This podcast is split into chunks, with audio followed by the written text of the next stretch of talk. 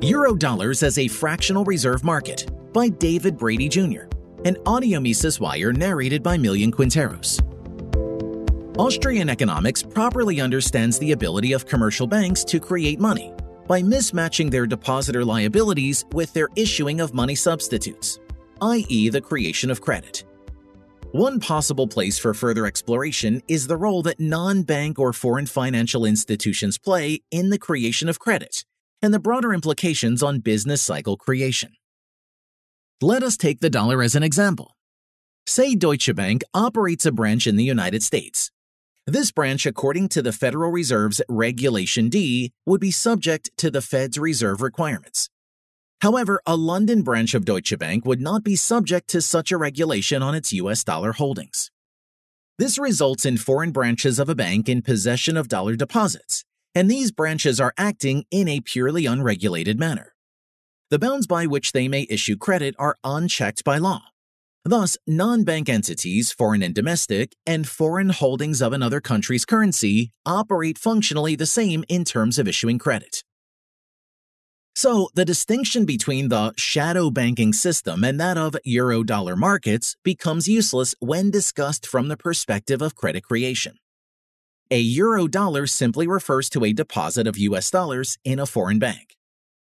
There is no governmental pressure as to whether these foreign banks hold on to deposits. Thus, they can increase the money supply in the form of credit without any limits. One need only look at the classic money multiplier equation. Money multiplier equals 1 divided by reserve ratio. Being as it is impossible to divide by 0, we can choose a number close to 0. Let us say that these entities maintain 1% of their deposits, having no legal pressure to do so. 1 divided by 0.01 equals 100, of course. If there are $10,000 deposited at this bank, the money multiplier will result in $1 million being created in the form of credit. The closer this reserve ratio percentage gets to zero, the closer banks get to being able to expend credit near exponentially. This lays the groundwork for utter economic destruction. This credit will enter the commercial loans market, and by creating an illusion of supposed new savings, it lowers the market rate of interest artificially.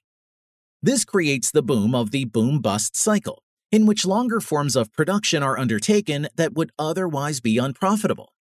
Land, labor, and other resources are malinvested until the cluster of errors is realized.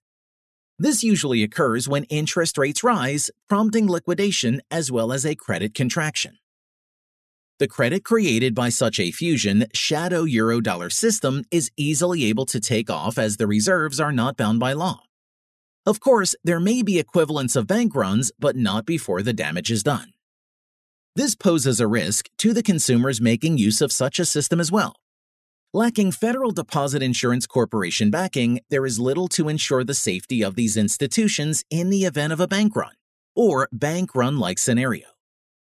Often, the non banks will also embark in the securitization of risky assets, which are then mismatched and exchanged. As these entities securitize often risky assets, they use these assets as collateral for their credit expansion. These non bank entities offered many of the predatory subprime loans of the 2008 financial crisis, only to offload them to domestic banks. As Arkadiusz Sieroń succinctly describes, activities of shadow banks were the source of instability for dealer banks in 2008, such as Bear Stearns, Merrill Lynch, and Lehman Brothers. The size of such a market cannot be underestimated. At the peak of the eurodollar system in 2008, it was estimated to be 87% of the size of the US banking system. The Financial Stability Board measured the US shadow banking system at $44.72 trillion in 2021, or around 194% the size of the gross domestic product of the United States. These numbers are hardly insignificant, especially when combined with the above analysis of the money multiplier effect. Domestic commercial banks as well as central banks are not the only players in the game of credit creation.